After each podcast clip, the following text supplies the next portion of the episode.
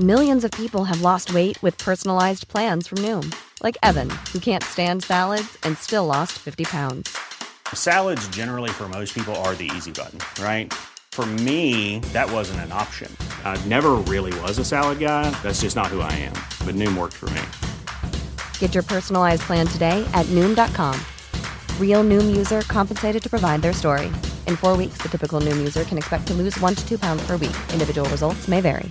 Even on a budget, quality is non-negotiable. That's why Quince is the place to score high-end essentials at 50 to 80% less than similar brands. Get your hands on buttery soft cashmere sweaters from just 60 bucks, Italian leather jackets, and so much more. And the best part about Quince, they exclusively partner with factories committed to safe, ethical, and responsible manufacturing. Elevate your style without the elevated price tag with Quince. Go to quince.com slash upgrade for free shipping and 365-day returns. What in the world is happening on Wall Street? Economic indicators. Who knows where this is going to end up? To understand the economy, you have to understand human nature. This podcast is powered by ACAST. How are you doing? It is time, I think it's fair to say, to celebrate. The lockdown is more or less over. You know the drill. In this podcast, we try to make the economy that little bit more comprehensible. And the interesting thing is now it's hard in terms of visibility to see what the next months and quarters, to use that awful expression, will actually pan out to be. Because it'll be interesting to see how we, that's you and me, how we, we go back into the world.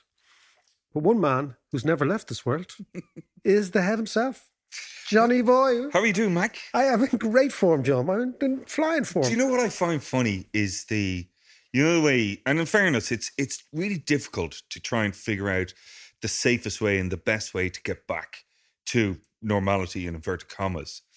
But so people are coming up with crazy kind of rules and suggestions. But I think the craziest one of all is that if they reduce the social distancing to one and a half meters or a meter or whatever it is, and you go into a pub, you can only stay there for 90 minutes. If you stay there for 91, you'll get COVID. You'll get COVID, exactly. and you will definitely get COVID if you don't have a meal That's that right. costs more than nine quid Yeah. Or nine euros. I mean, it's. And you got to have Tayto instead of Kings. Yeah, yeah, yeah, yeah, yeah, exactly. Tenora. If you go down to Cork, you have Tenora. Exactly. But you imagine, you see, what I always love about these arbitrary bureaucratic rules is you can imagine Egypt's inside in some department of this, that, and the other. Yeah. Making up, and some fella says, uh, How are you, boss? Uh, I think if we do a nine euro dinner piece, it means they can't be having crisps and just peanuts and they have to eat. And then somebody says, Oh, yeah, yeah, yeah, that's good. But nobody comes around. You have to sit around the table to eat. Exactly. You got to exactly. be yeah. served by somebody, or else you have a buffet. But apparently, buffets are the worst thing in the world now. Oh, of So course, yeah, the people carvery, yeah. your carvery is gone. The I love roast. the old carvery. I know you do love the old carvery. We could go on, but you're good. You're surviving. Oh, I was great. Yeah, good old week. Good. You had a good week. Tell we had a great it. week. Well, I tell you, we had a great week because we we launched the Dalkey Yeah. Literary Awards, Yep, yep. right? And we had two brilliant winners. We'd one for emerging writer and one for established novelist. Yeah. And the established novelist was won by Christine Dwyer Hickey, and she is an amazing writer. Not as celebrated a name as you get around the place, but the judges took her book, which is called The Narrow Land, Yeah. and they said it was outstanding.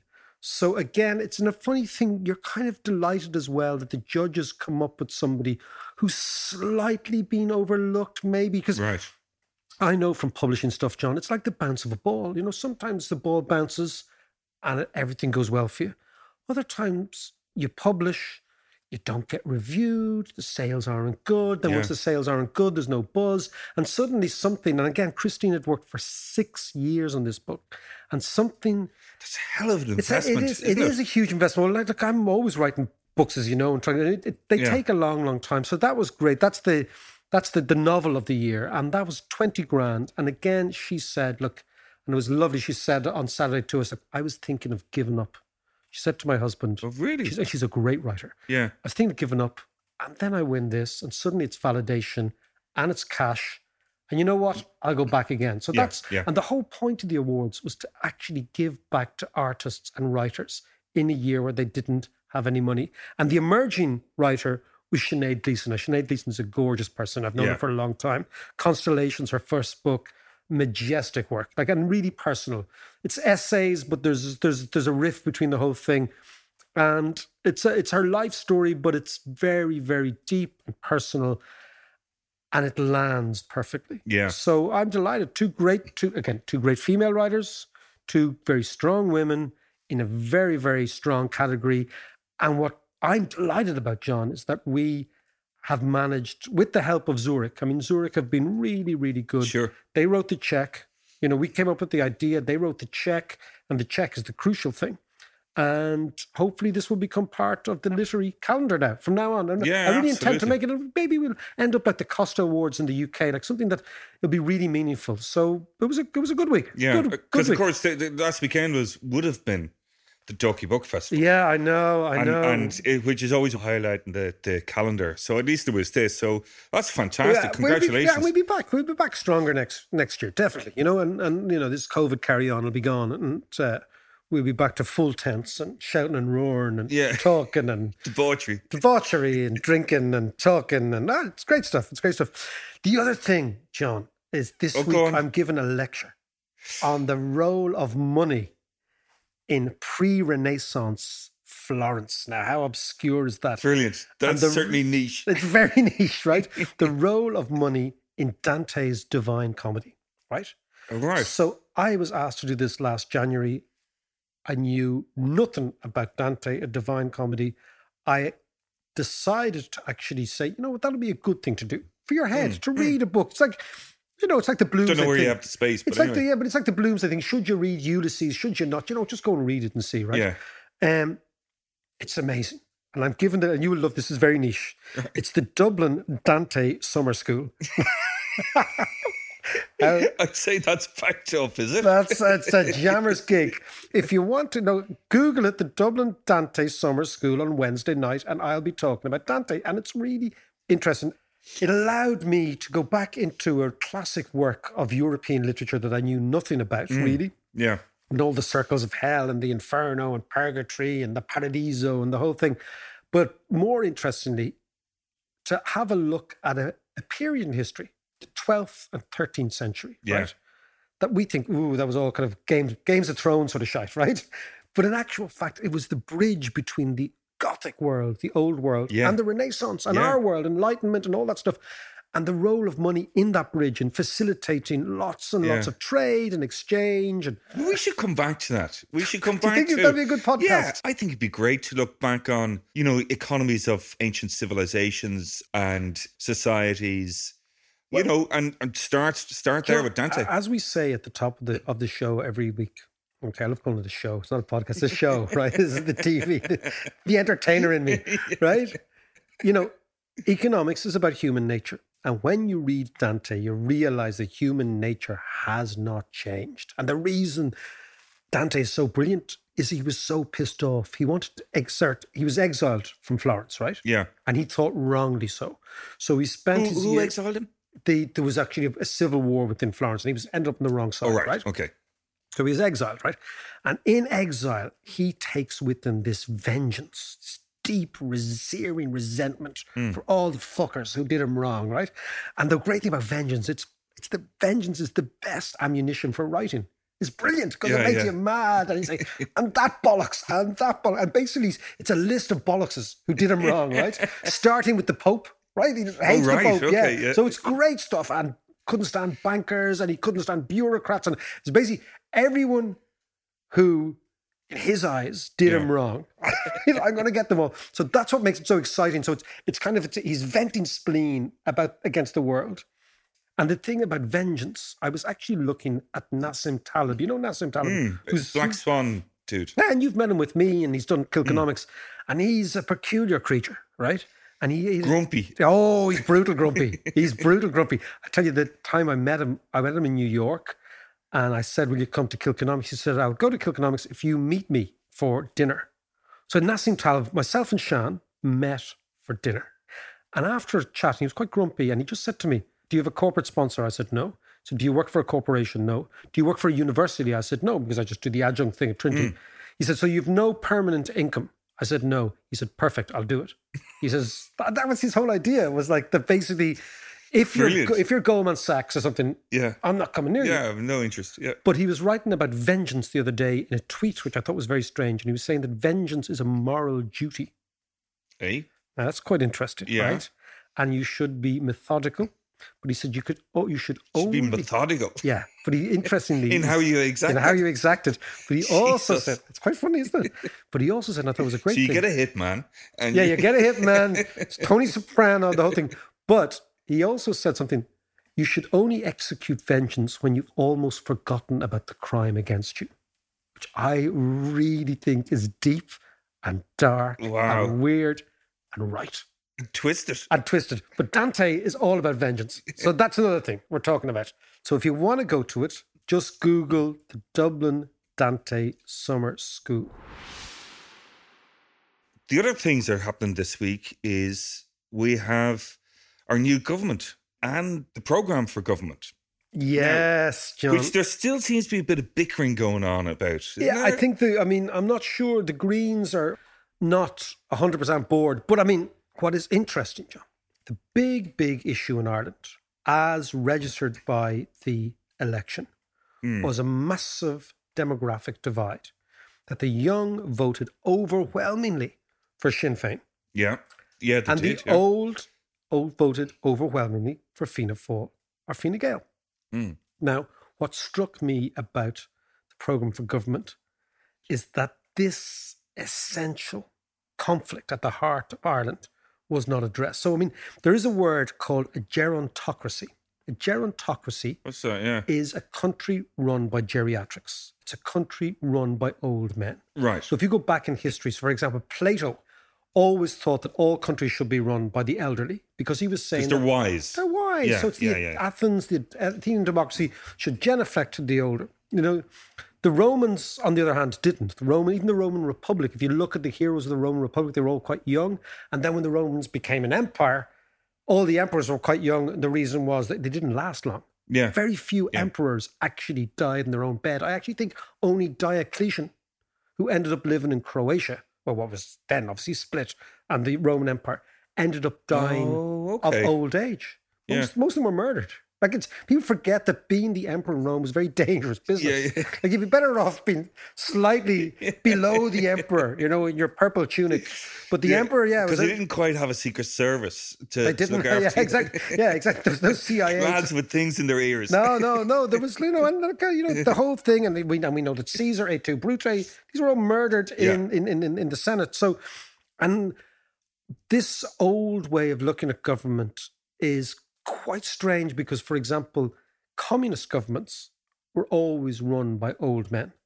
Like, do you remember, like in the old in the old days of Yeah. Brezhnev? You know, like it was basically the fellow who could just about barely get up the stairs Yeah, yeah. of the yeah. plinth of the funeral plinth at Brezhnev funeral. He was the guy who was going to go Yeah. in next, and there was Chernenko, and there was all these really ancient actually, guys. Actually, you know, look at the current American election. You have two 70 year olds. Well, north of seventy. Oh, yeah, but what I mean, seven, Yeah. 70 plus year olds. So it's not just communism. So it's basically in the resplendent home of freewheeling capitalism Mm. and in the resplendent home of uh, stultified communism, you have this gerontocracy, right? But basically, the idea is, John, that the older the government, the more likely that government is to reflect the concerns of their constituency. Sure. Now, Yeah. Ireland has a strange thing in the fact that Fine Gael are a young bunch, right? You know, Varadkar and Pascal Dunn and all those Hmm. Yeah. guys, they're young, right? But they're voted in by the old. And Fianna Fáil are voted in by the old. And now when you look at this program for government, you have this a program for government for the old.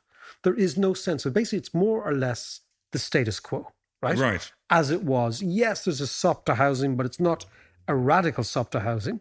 So the question then is if you think that the divide in Ireland is between the young and the old, how will this government actually reflect that if all their policies in the program for government are more or less, okay, think about it, more or less a cut and paste job from their manifestos before the election? Yeah. This was before it became crystal clear that there is a significant economic, social, and wealth division. Hmm. Now, of course, COVID has amplified that, John, because young people have lost their jobs on one measurement.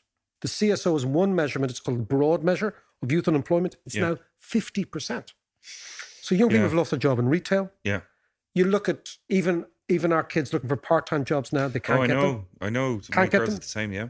Hospitality, tourism, these are all the jobs of the young. So Yeah. COVID has amplified this. And what you're seeing is, you know, that expression that's always expression about the the young and the old that if you're not a socialist at 20, you've no heart. And if you're still a socialist at 40, you've no head. Yeah. Right? You know that expression? Yeah. Yeah. That's maybe not holding true because if you even look in Europe now, the young are voting to the right and the left because they're being left outside. So their wages are lower, their job security Yeah. is lower, they're locked out of the housing market, they don't feel they have a stake. So we've always talked in this program about insiders and outsiders. Yeah. Insiders are old. So the people with a stake, with connections, with networks, with access to power Yeah. are all old. The outsiders are young, and that means the outsiders, the young, don't have a stake. But they might not have a stake, but they have a vote. Yeah. And they yeah. voted overwhelmingly against the present government. And that, I believe, is something significant that it doesn't strike me that the present and the future government has taken on board. It seems to me you're you're absolutely right. It seems to me that the young right across Europe are becoming more extreme. Actually, Neil Howe was talking about this before, like looking at all the the key players in European politics and indeed American politics, as we just said, are all old. Whereas the AFD in Germany, the right wing in Italy, in Austria, they're all young. And they're all- they're all yeah. 40 year olds. And they're all emerging with a different worldview. There's Yeah, no doubt of that. absolutely. There's no doubt of that. So where does that going to lead then? Well, I think if you look, like, so there's this thing we've spoken about before, right? Is the process. Remember, we spoke about this idea of scarring. Yeah. These yeah. events have long term ramifications on people's wages. And the reason is the following. So it's, it's this American data that shows that when you graduate in a recession, your income is permanently and for your whole career lower than somebody who graduates in a boom. And the reason is that your sense of yourself is lower, okay, Yeah. because your struggle in your 20s is more difficult financially. And the floor, your, your opening wage, it's interesting in life, your opening wage sets the floor to future wages. And if that floor is very low and very insecure, it actually plays out not only in your 20s, in your 30s, 40s, and 50s, which is an extraordinary thing. So that's the first thing to think about. The second thing to think about in terms of COVID is that the wealth gap between the young and the old has changed profoundly. That all the wealth now in the world, in the West, Mm. is increasingly going to the old. And I'll give you some statistics for the Yeah. States. And this is really shocking. In the United States, right? If you look at the three big generations, the baby boomers, the Generation X, which is us three, Yeah, and yeah. then millennials, right? These these three big generations, right? When and it's it's a, it's a study done, done by the Federal Reserve, which tried to see how much of the national wealth does each demographic own when they get to 35 years old, right? Okay. 35 being insignificant because that's when you would again in our parents' generation certainly have had kids. Yeah. We had kids, but you then You're you supposed to be grown up. You're supposed to be grown up. You're supposed to be yeah, yeah, yeah. I know. We're not grown up yet. I know, and now we're nearly 20 years beyond that. But that, that's another thing. That's just.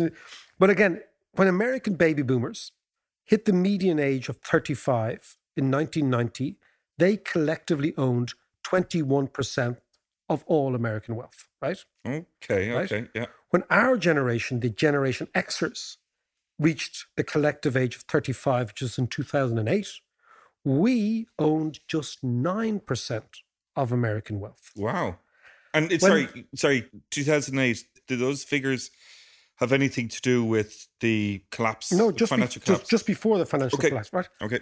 The millennials, the generation coming behind us, their average collective age is now 31, and they only own 3% of total wealth. Wow, really? Wow. So what you can see is the wealth has been profoundly skewed to the old, right? So the generation above us were doing okay. yeah. We were doing less well than them. And the generation behind us are doing much less well than us. Now, it means millennials will never catch up at that rate unless you have a dramatic change in policy. So they're the data from the United States, right? And the interesting thing the Americans, John, is they've really granular data. They're very good at statistics, yeah. right? But given what we know about Ireland and Britain and other English speaking countries, there's no reason to believe that our underlying problems are miles away from the Americans. They're not as bad, Yeah. but it's exactly the same We- trend. Yeah, we always follow the same pattern. Yeah. And, and again, I did a, a documentary a couple of years, about five years ago, called Ireland's Great Wealth Divide. Mm. And that was all about who owns money and where's it going, who owns the wealth of the country. So take those American figures, which are really shocking, put them on the Irish context, which is that the young are being increasingly elbowed out. We know that 80% of Irish wealth is in housing and land. That we also know that the people with what's called financial wealth, which is stocks and shares and things Yeah. like that, that's always a minority skewed at the very top and the very rich. Because the vast majority of people don't ever play the stock market. Yeah. They may do through their pensions passively, but they don't feel they're part of that game, right? So you think, okay, one, we have the evidence from the election, which is that the youth voted overwhelmingly for Sinn Féin. Mm. Two, we know that COVID amplified the youth's sense of not having a stake. Yeah. Three, we know that politics in Europe splits between insiders and outsiders. So it's not so much urban and rural or so much the always secular and conservative. It's actually between these insiders and outsiders. And we know that the young are much more likely to be outsiders, which is why they vote for an outsider party. Yeah. Then you superimpose on that the data from the States, which shows this massive, massive bias against the millennials. Massive. And you think, okay, that's going on in Ireland too. Yeah. Because that's why people voted radically left rather than centrist. And then you think this government, despite being populated by reasonably young men in their late 30s, Yeah. is actually reflecting status quo, which is the interests of the old. And then you think, how long will a government like this last? Yeah. And will it simply amplify the already burning feeling of the young that they're being left out? And when I look at the program for government, John, I'm thinking, But you know, it begs the question: Why? Why are they missing this you see, trick? what's it interesting, were? John, is that, you know, I believe, I've always believed, I've never believed in the radical right or the radical left.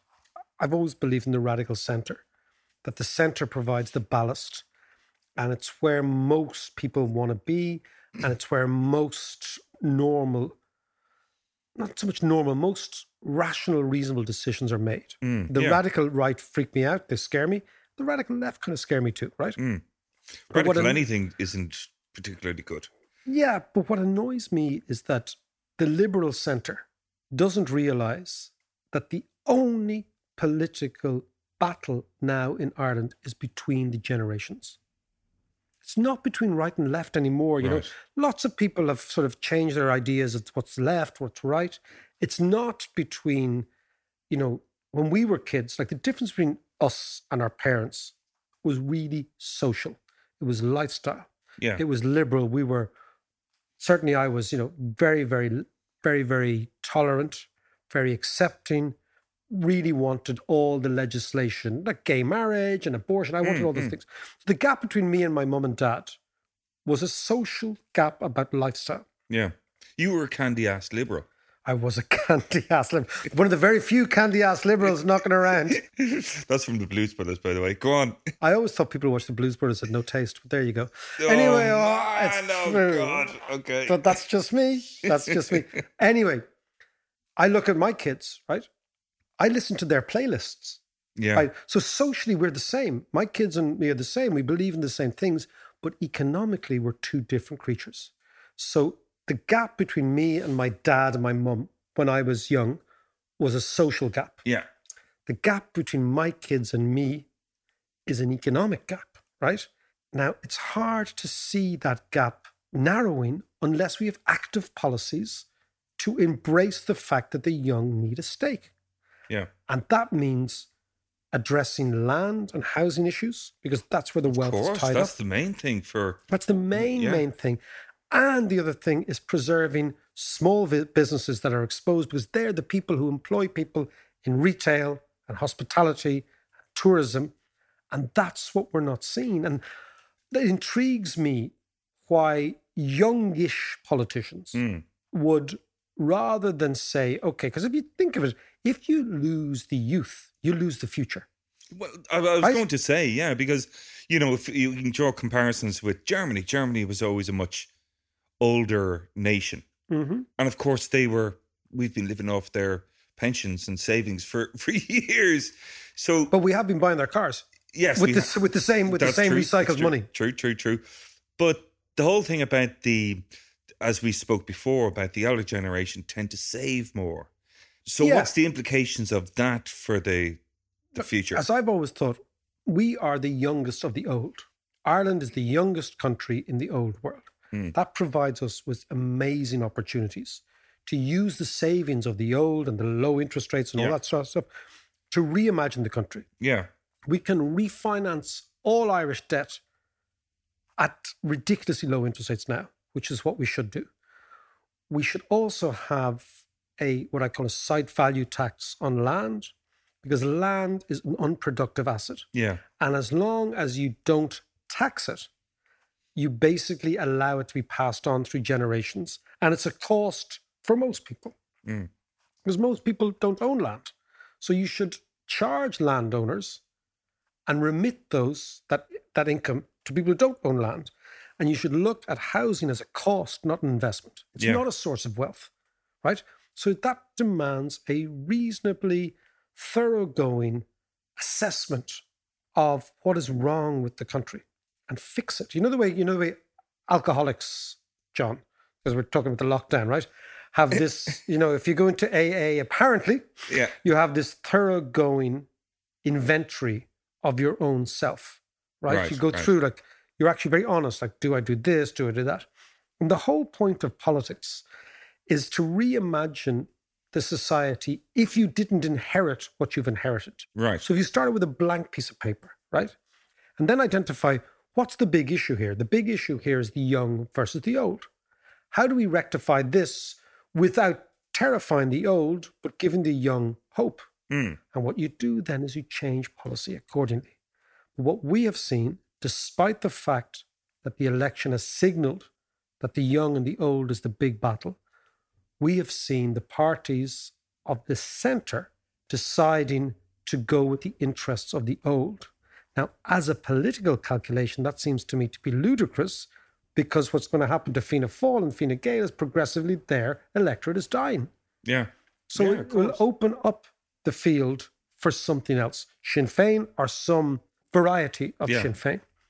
Now, what amazes me in Ireland is that we have had a program for government, and I read it yesterday, and I went through it, and I thought there isn't one policy that favours the youth. And that amazes me. This week's Schumpeter is a very interesting brewing company called Rascals Brewery.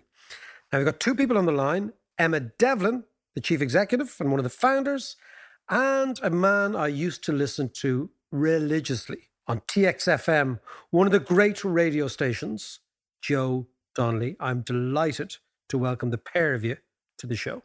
Emma Devlin, Emma, how are you? Not too bad now. How are you doing? I'm flying. I'm flying. Tell me, give me a little bit of the background of Rascal before we talk about COVID and how you've reacted to it. Yeah, so um, it started off 2014, a small brewery based in Rathcoole, County Dublin, with my husband. We did well where we were for about four years. We, we did well with our kegged beer, mostly around Dublin, and canned beer around the country. In 2018, yes, we, we got a, new brewery in Inchicore in Dublin. And in that site, we were able to build a pizza restaurant and install a brand new brewery. So it became a very small, like uh, six people working in the business to a couple of months later, 25 people working there. And oh, wow. A, that's, a that's, multi. That's massive. That's a huge change. Yeah, a multifaceted business with a, a, brewery, a restaurant, and then we started doing tours as well. So, um, it just kind of transformed very quickly uh, two years ago. You know, as we went into into March of 2020, which I know is only three months ago, but Jesus, it seems like it seems like years ago. I presume so. The pizzeria was going well, the brewing was going well, the orders were going well, and then it all stopped. Yeah, with a bang. and tell me now, so you were you were very involved in the local community. I heard. Yeah, yeah, definitely. Um, Joe will probably be able to give you a little bit more on this. But Joe, do you want to step in? Yeah, yeah, sure. Firstly, thanks, David, for the very nice uh, introduction, and it's it's great to talk to you again.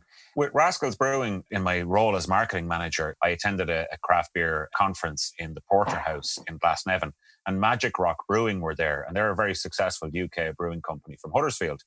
And the one thing that stuck in my mind from that talk was the head of Magic Rock Brewing said that the best business decision he ever made was was sponsoring Huddersfield FC.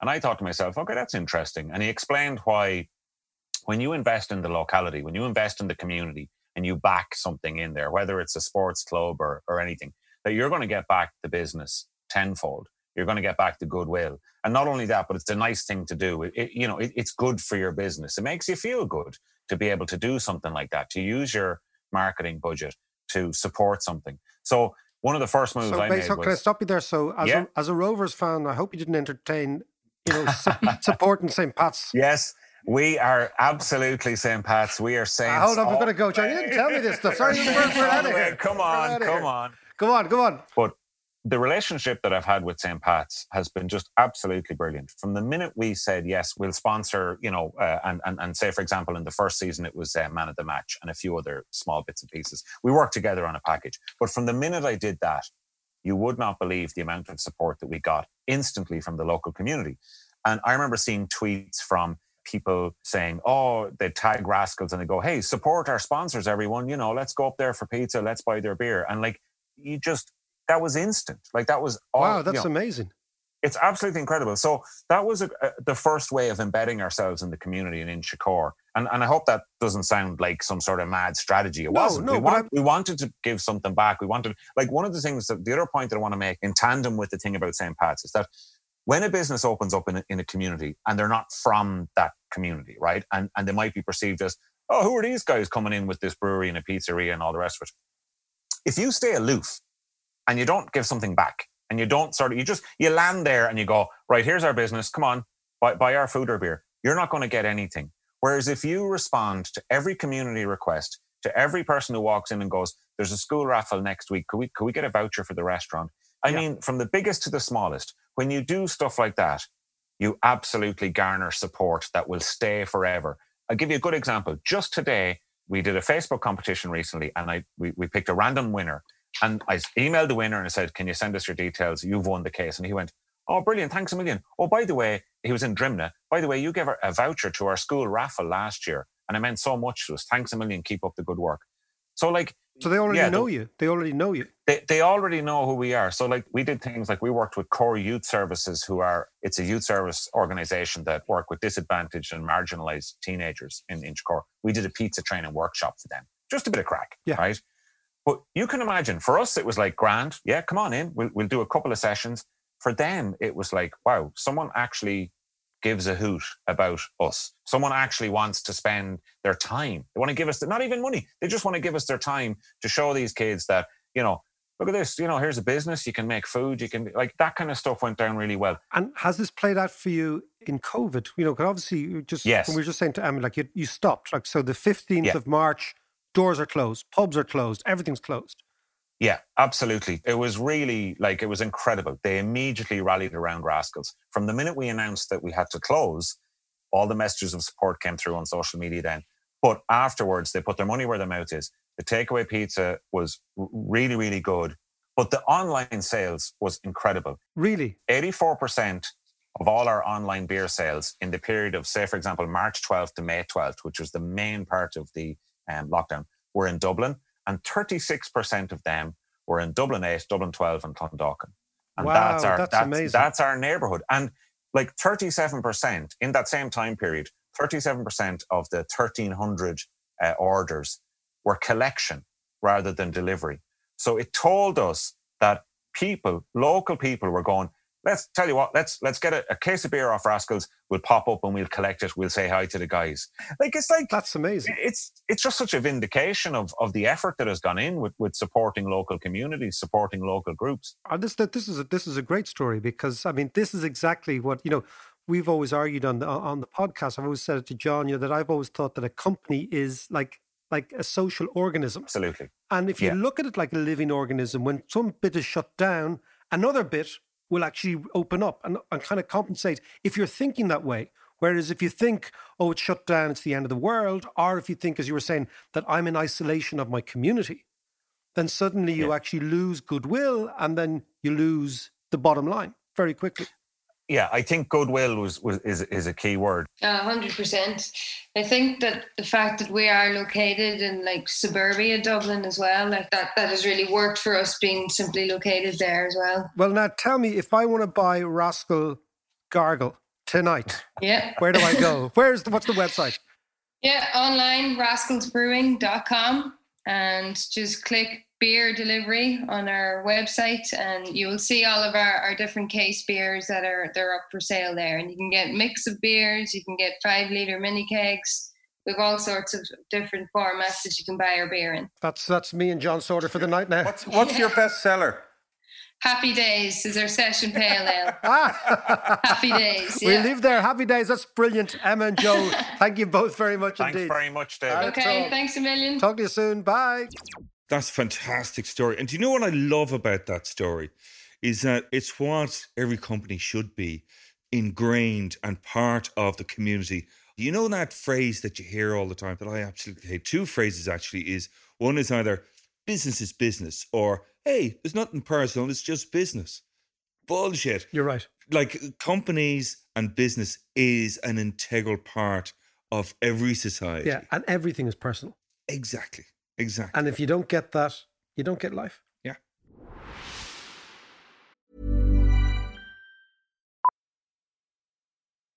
Millions of people have lost weight with personalized plans from Noom, like Evan, who can't stand salads and still lost 50 pounds. Salads, generally, for most people, are the easy button, right? For me, that wasn't an option. I never really was a salad guy. That's just not who I am. But Noom worked for me. Get your personalized plan today at Noom.com. Real Noom user compensated to provide their story. In four weeks, the typical Noom user can expect to lose one to two pounds per week. Individual results may vary. A lot can happen in three years, like a chatbot may be your new best friend. But what won't change? Needing health insurance. United Healthcare Tri Term Medical Plans, underwritten by Golden Rule Insurance Company, offer flexible, budget friendly coverage that lasts nearly three years in some states. Learn more at uh1.com. Quality sleep is essential. That's why the Sleep Number Smart Bed is designed for your ever evolving sleep needs. Need a bed that's firmer or softer on either side? Helps you sleep at a comfortable temperature? Sleep Number Smart Beds let you individualize your comfort so you sleep better together. JD Power ranks Sleep Number number 1 in customer satisfaction with mattresses purchased in-store. And now, save 50% on the Sleep Number limited edition Smart Bed for a limited time. For JD Power 2023 award information, visit jdpower.com/awards. Only at a Sleep Number store or sleepnumber.com. So, of course, Mac, the other big development this week, which we have to talk about, is the UN. Ireland got onto the Security Council. It's a fascinating story.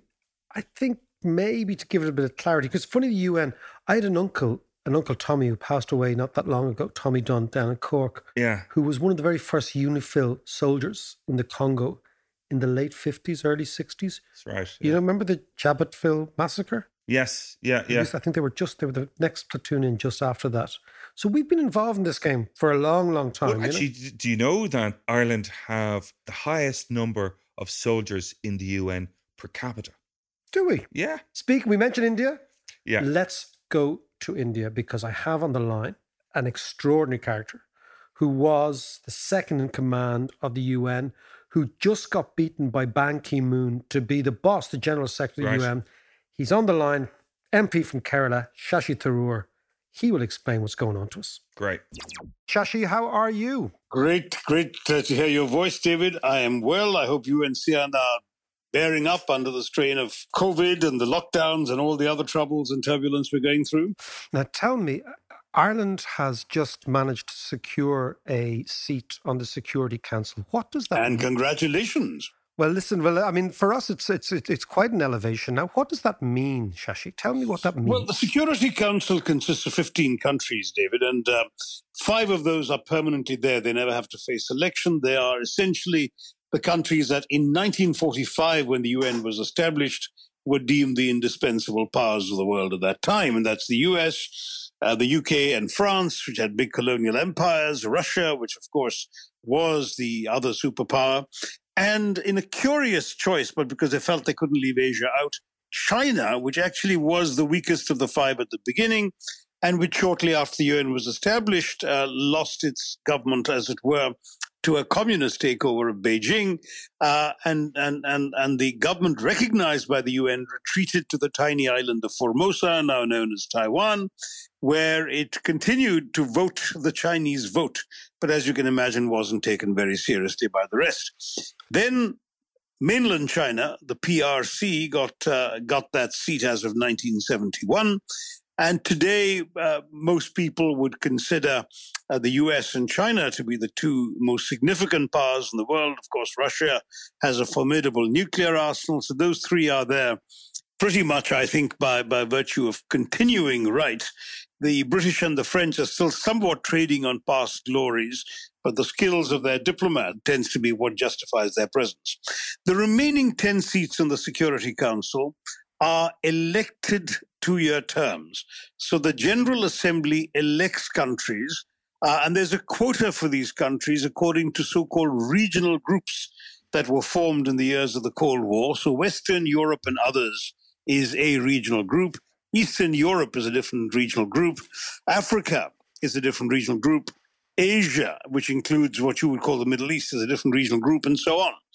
Now, they had two seats. Ireland, Norway, and Canada all decided to contest for the two seats. And normally, I shouldn't say normally, quite often, there's a friendly discussion amongst potential contenders, and one of them drops out so that um, the other two get elected unanimously or unopposed, and they promise to elect the other chap when when uh, a more propitious moment comes along.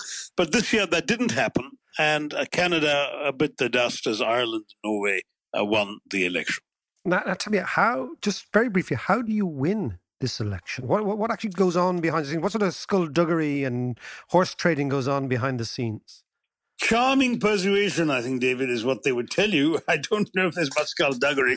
I know there are some countries, uh, of which Korea and Japan are the most famous, who are not averse to extending grants and loans and gifts to various countries in order to get their votes to certain seats. Uh, I had the misfortune of running against a Korean candidate for the position of Secretary General, and uh, and uh, you know we, we weren't we weren't in the in the in, in that league. In You, fact, were, you weren't at the races in that regard. No, well, I, I, I still came close at the end, but um, but I have to say that that's that's the style of some countries and not of others. It certainly wasn't the style of of uh, of India. So what happened really was that. Um, was that in this particular instance, I think it was relatively decorous. I don't, I mean, all these three countries have a good reputation for being generous to the, the poorer nations of the world and generally supportive over a long period of time. Norway, I think, was the first country to have a developing country program in Asia in the 1950s. Ireland has the additional merit, as does Canada and Norway, so I, I can't say it's exclusively yours, of being a very responsible global citizen thanks to your contributions to uh, uh, UN peacekeeping, for example. Uh, Ireland has been a, a very significant long term player in that area. And, and so Ireland, um, I would say, um, also has very few enemies, which kind of helps. Now, tell me, Shashi, I want to focus on the very serious business now of the flare up between China and India uh, and Right. what is going to go on there, because this is very serious. What if Ireland is on the Security Council? What does it mean to have a small country looking at something which may well lead to some very, very serious situations? What's your advice to a small country? To what do you do on the Security Council? Well, let me come to India China specifically separately, because I think the, the likelihood of that becoming a hot issue at the Security Council is actually quite remote, because China, as a permanent member, can veto any unfriendly discussion, and India itself is going to be on the Council, and, and the two of them are probably going to find it very awkward to be dealing with a bilateral issue between themselves on the Security Council. But as a general question that you asked about what kind of role Ireland can expect to play, I mean, it's come in with the backing of, of all the member states in the General Assembly. It's won an election. It's well regarded as a so-called small island state. There are quite a few small island states in the UN who have a lot of fellow feeling uh, about that. Uh, Ireland has a good long record uh, of commitment uh, to international security and, and, and to multilateralism. I've already talked about your peacekeeping contribution, which looks even larger when you look at it in per capita terms and the size of your population.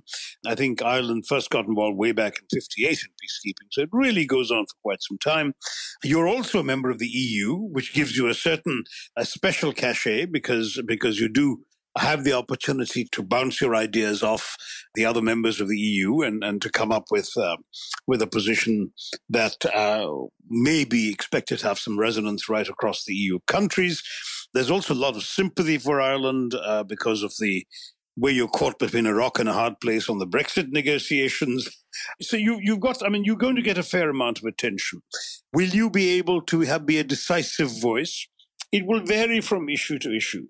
Are ways in which you are influential inside the council. The bulk of the real work of the Security Council take takes place in closed door consultations.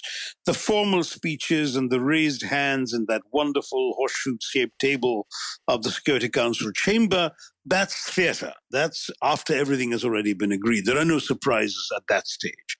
Where it really happens is behind closed doors amongst the 15 council members, of course, their aides, and the secretariat staff, a few of us, as I could still say, huddled in a corner. Uh, and so um, that kind of process, suddenly everyone is equal because, yes, a permanent member, uh, the opposition of a permanent member is taken very seriously because it implies the possibility of a veto. The support of a permanent member is considered valuable unless it antagonizes another permanent member. But the non permanent members are seen on their own merits. So when Ireland takes a stand on an issue, people will listen because they know they don't. Ireland doesn't have an axe to grind. It is tending to speak from a broader faith in multilateralism and in our common humanity. And that, I think, is something which, which will mean that its voice will be heard fairly effectively. A second way is in the drafting of statements and resolutions. The Irish do have the gift of the gab, and I think that uh, that the sort of linguistic skills of the Irish are going to outstrip those of many others around the table when it comes to crafting. I should sincerely right hope language. so. I should sincerely hope so. and when it comes to crafting the right sort of compromise language, I mean, you all heard, and it's true, that UN resolutions and statements uh, can can literally be delayed for hours while people haggle over a comma. Ireland, I think, would be a very influential voice in that. So instead of everyone yielding to the Brits and the Americans on the niceties of the English language, we'll now have the Irish and the Indians telling them how, how to express things better. so that could be very useful. Um, and the third thing I think is in some of the the informal quiet conversation suggesting ways out. Sometimes the bigger powers get locked into into into positions they've already taken publicly or their leaders are identified with.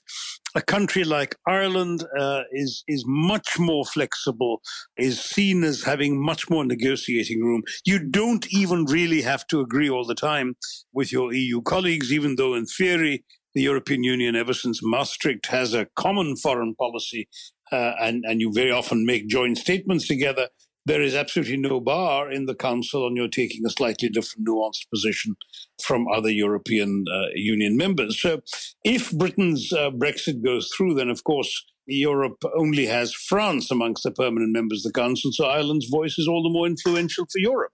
And a lot of the smaller European countries may come to Ireland asking you to be a particular voice for their interests in a particular issue. So I think it's going to be a fabulously interesting couple of weeks, um, uh, in my view, uh, for for all of you. And I do believe that Ireland will come out of it very well. Well, yeah, Shashi, what really amazes me is I had to go to New Delhi to actually get a clear view of what this all meant for Ireland. Thank you so much for that comprehensive kind of insider's view of, of how the whole thing works. Now, can I ask you about? Uh, I mean, what always amazed me as an economist studying, you know, Indian history and, and Indians' place in the world is when you go back far enough. You know, when you hear the the Romans, you hear you hear you hear Pliny, uh, you know, annoyed at the fact that all Roman gold is going to India and that the Indians are making stuff that is so far superior to anything the Romans can do. And then you even go into the early medieval period, and India's maybe 30% of global GDP. In fact, India was 30% out of global GDP for most of what we call the sort of trading history of the world. And then within a. Right, it was 27% as late as 1700, 23% at 1800. Um, and of course, by the time the British left Britain, which had come in, I think, at one third of 1%.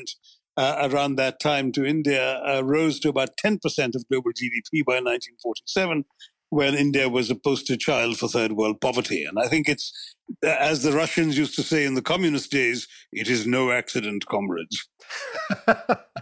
and uh, just finally, what do you think, uh, Shashi, about the way the world is going, the Black Lives Matter movement in the United States, the reappraisal of colonial history, the fact that, uh, and again, with a nod to Irish nationalism, you know, uh, Roger Casement exposed uh, Leopold's tyranny in Congo and even in Belgium uh, statues of King Leopold are being uh, assaulted, and I would say rightly so.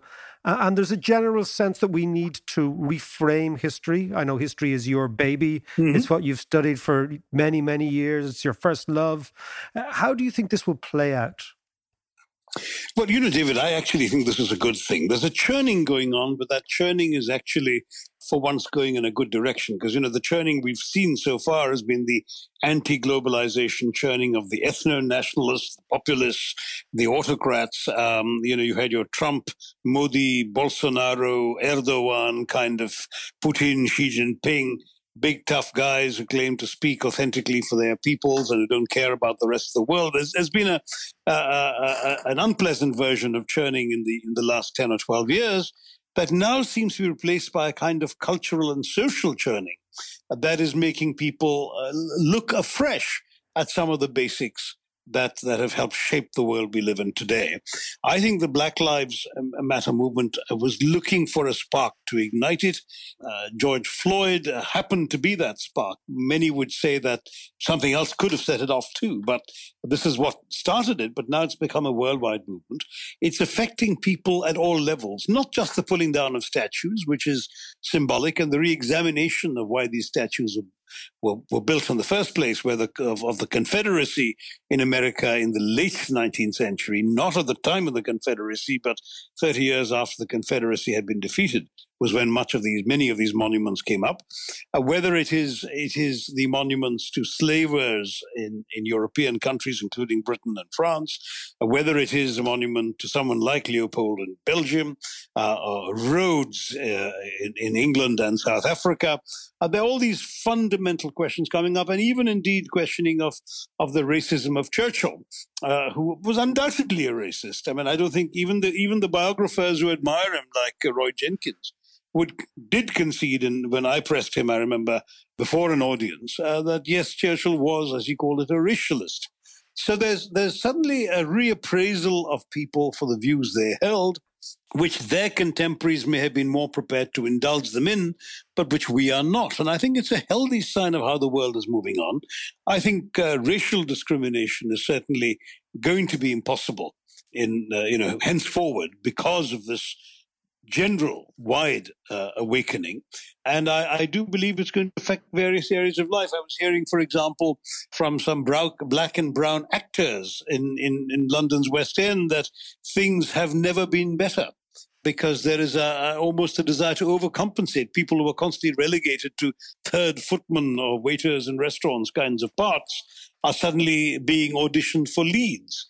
Now, there's a, a minor field, if you like, but it's a very good sign uh, that that suddenly the world is opening up to the fact that there's a whole bunch of people who never got a fair shake simply because of the accident of uh, where they were born or the color of their skin uh, or the way they look. And I think all of this is going to be extremely salutary and healthy for the world, even while we face all the other challenges that the COVID era is throwing up, including the real risk of deglobalization, uh, maybe of increasing xenophobia in some ways, but at least within our societies, I hope we'll be more humane and, and, and more conscious of racial injustice.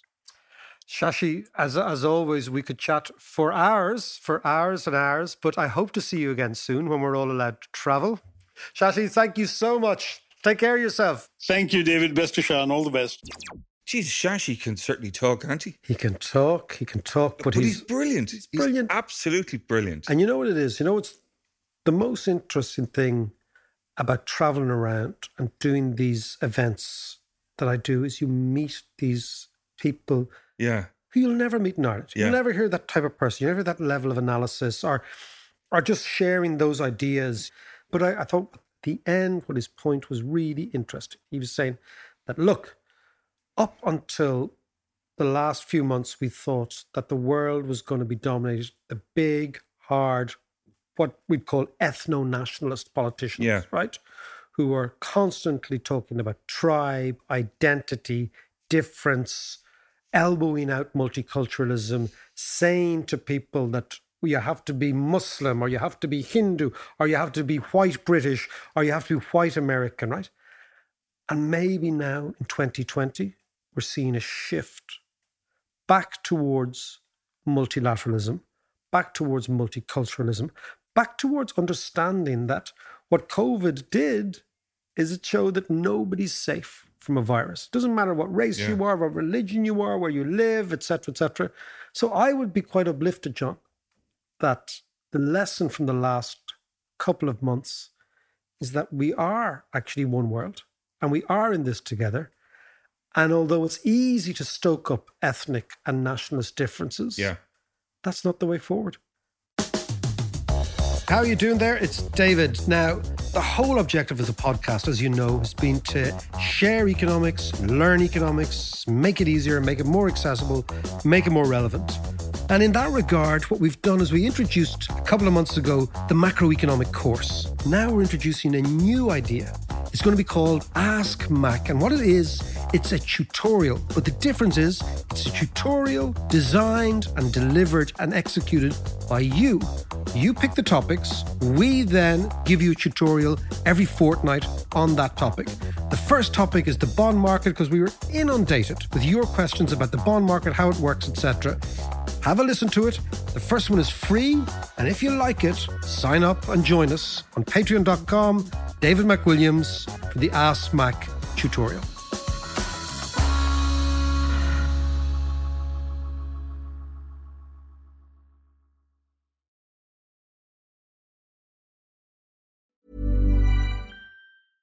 Even when we're on a budget, we still deserve nice things.